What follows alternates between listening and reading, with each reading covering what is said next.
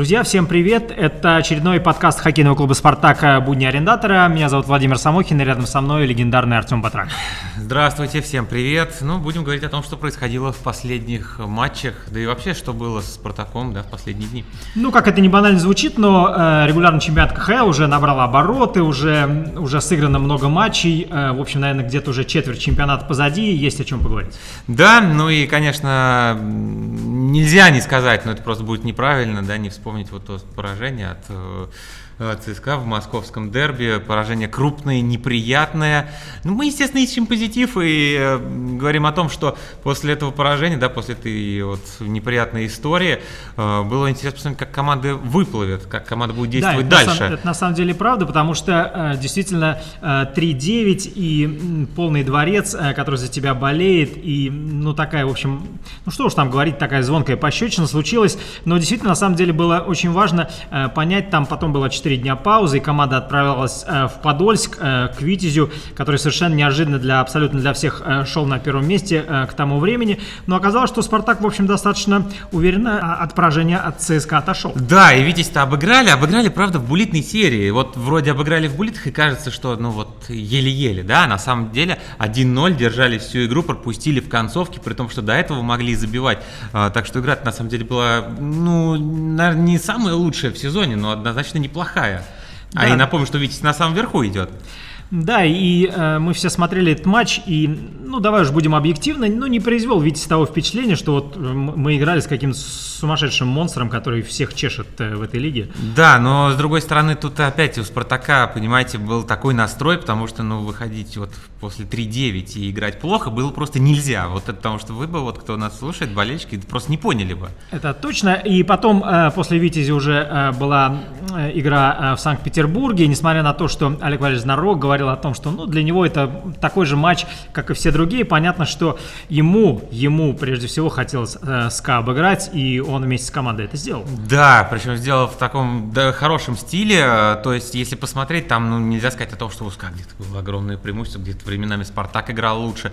Опять же, Спартак и вел в этой игре, да, и там опять дебют у соперника был в лице Бурдасова, который забил. А в первой игре, как ну, многие знают, да, всегда вот хочет забить тот гол, так поменял немножко ход встречи, но что отрадно, да, выдержали, особенно в концовке, выдержали. Овертайм, быстрый гол. Там Александр Холочев великолепную встречу просто провел в, в плане создания моментов для партнеров, в плане результативных передач. Там, пару раз. Ну, три просто... передачи за матч, да. это здорово. Ну, там три, да, там передачи разные бывают, но вот так иногда, когда ты просто отдаешь уже там фактически на пустые ворота, ну, конечно, так вот умеет Александр, безусловно, как, может быть, никто другой.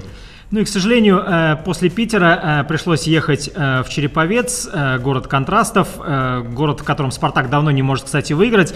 У тебя есть, кстати, этому объяснение? Нет, нет. Если как-то, условно говоря, поражения в Магнитогорске еще объясняются, да, постоянные поражения Магнитогорске объясняются, то вот постоянные поражения в Череповце нет. Причем, Ты знаешь, я причем... на самом деле это связываю э, с тем, что в городе гостиница Ленинград существует, в которой, ага. мне кажется, жил еще и ты, э, жили еще, по-моему, Борис Иванович Майоров с Вячеславом Ивановичем Старшиновым, вот, и э, мне кажется, вся причина именно в гостинице Ленинград. Ну, что-то не так известно, правда, как дом иностранного специалиста, который в Нижнекамске. Ну, я тебя уверяю, Но... что, в принципе, по комфорту они где-то да? могут конкурировать друг с другом. Нет, а так, на самом деле, в Череповце там достаточно приятный стадион, там нет такого, есть сложные стадионы, ты на них приезжаешь и вот прям как будто давят, там где-то лед, где-то отскок, ну не знаю.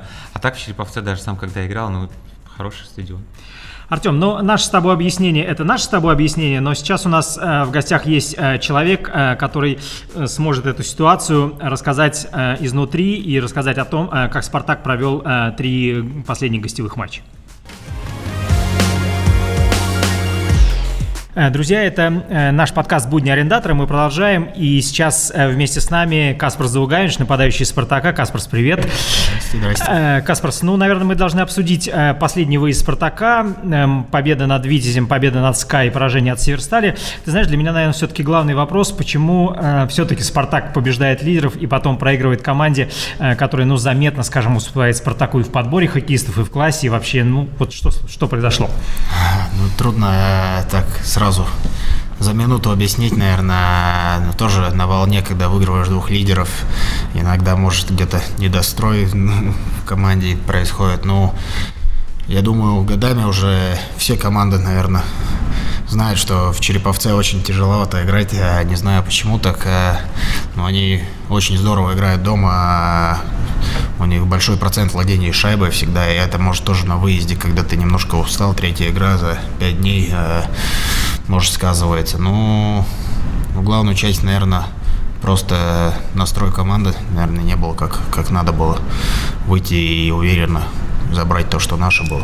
Ты знаешь, вот сверху казалось, что Северсталь играла очень агрессивно, и мне казалось, что, э, ну, в том числе и в меньшинстве, мне казалось, что для Спартака это стало какой-то неожиданностью.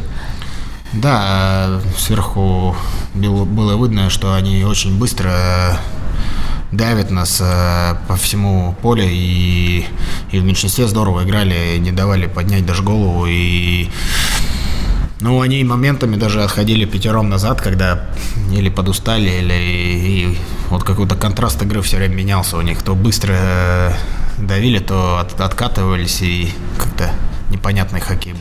Но с другой стороны, ты знаешь, э, если бы еще пару минут игра продолжалась, было ощущение, что мы готовы сравнять. Ну да, как всегда не хватает пару минут, но ну да, концовку, последние 10 минут, наверное, здорово играли там и начали лезть на ворота, что давало нам много большинства, и в большинстве начали просто бросать по воротам, и вот там два гола и появились.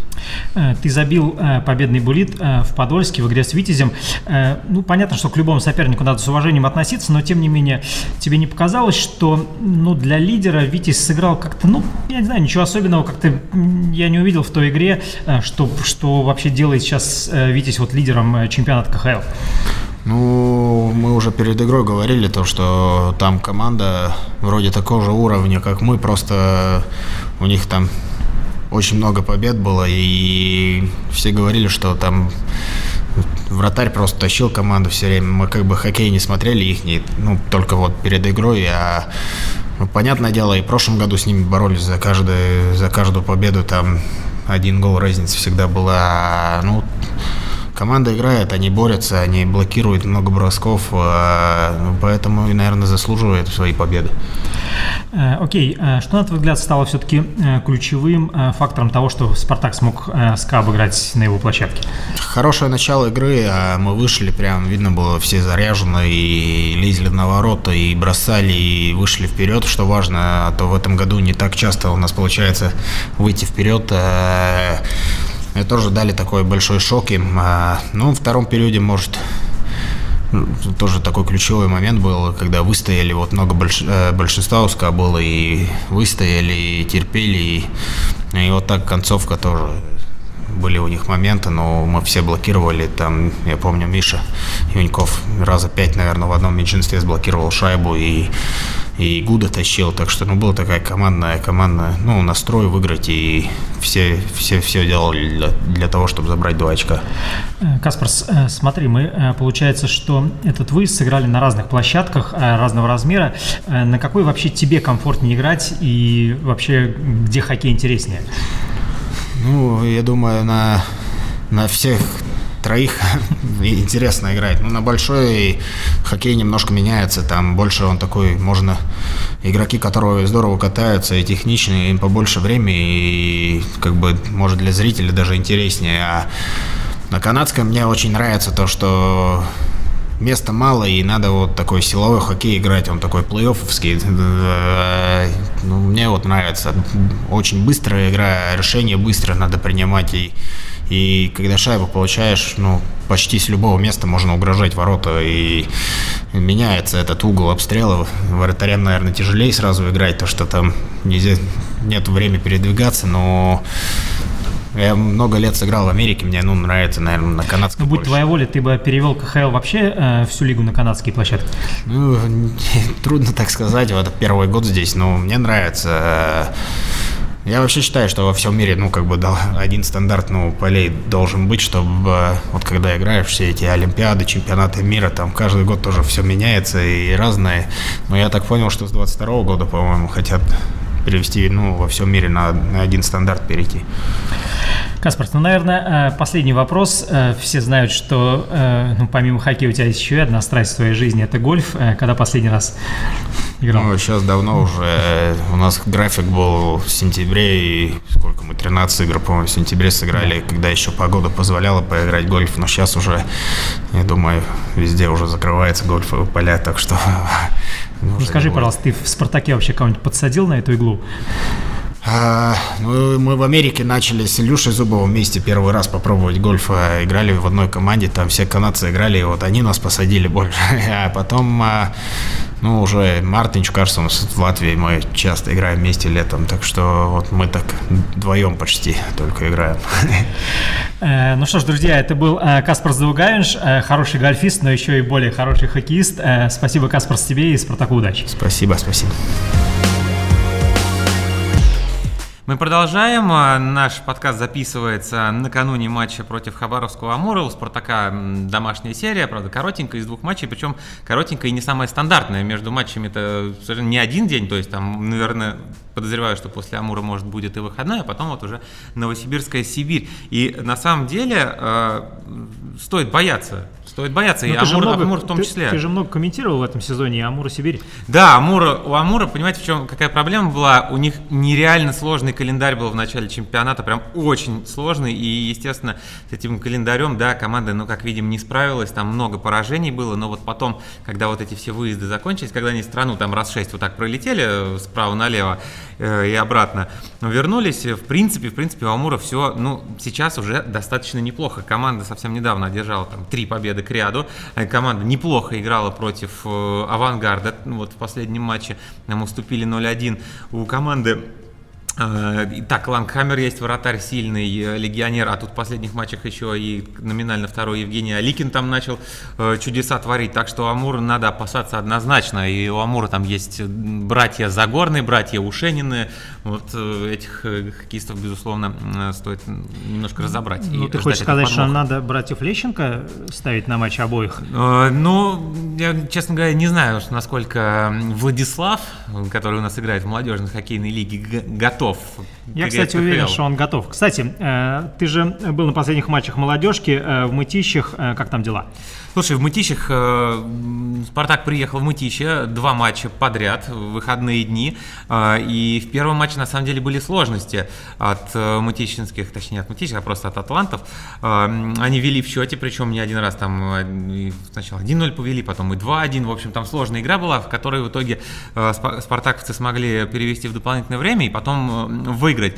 Эта игра, наверное, так немножечко дала пищу для размышлений, да, и вот в матче под номером 2 там уже совершенно другой хоккей был, абсолютно другой, потому что Спартак там разгромно выиграл, э, и причем выиграл там с кровью, потому что, например, Богдану Львутину очень сильно разбили лицо, там человек получил 5 до конца, Богдан потом вернулся на лед уже э, заштопанный, да, с пластырями на лице, но, в общем и целом, э, Спартак, э, молодежный Спартак, который на предсезонке многих пугал результатами в регулярном чемпионате смотрится очень солидно. Я, кстати, хотел только что об этом сказать. Ты с языка у меня снял. Наш любимый с тобой пресс-сташе молодежной команды Михаил Галактионов, он вообще летом посыпал голову пеплом и говорил, что э, команде будет дико сложно вообще в этом сезоне, но на самом деле пока старт получился вполне добротным. Да, старт хороший, старт хороший, и соперники были серьезные, с которыми красно-белые нормально играли. Вот, но соперников, которые так ниже классом, во всяком случае, номинально обыгрываем, так что все, все неплохо у красно-белых. Но молодых красно-белых. Друзья, ну что ж, э, нам надо потихонечку уже э, финишировать. Мы э, хотим сейчас немножко заглянуть в будущее и сказать вам о том, что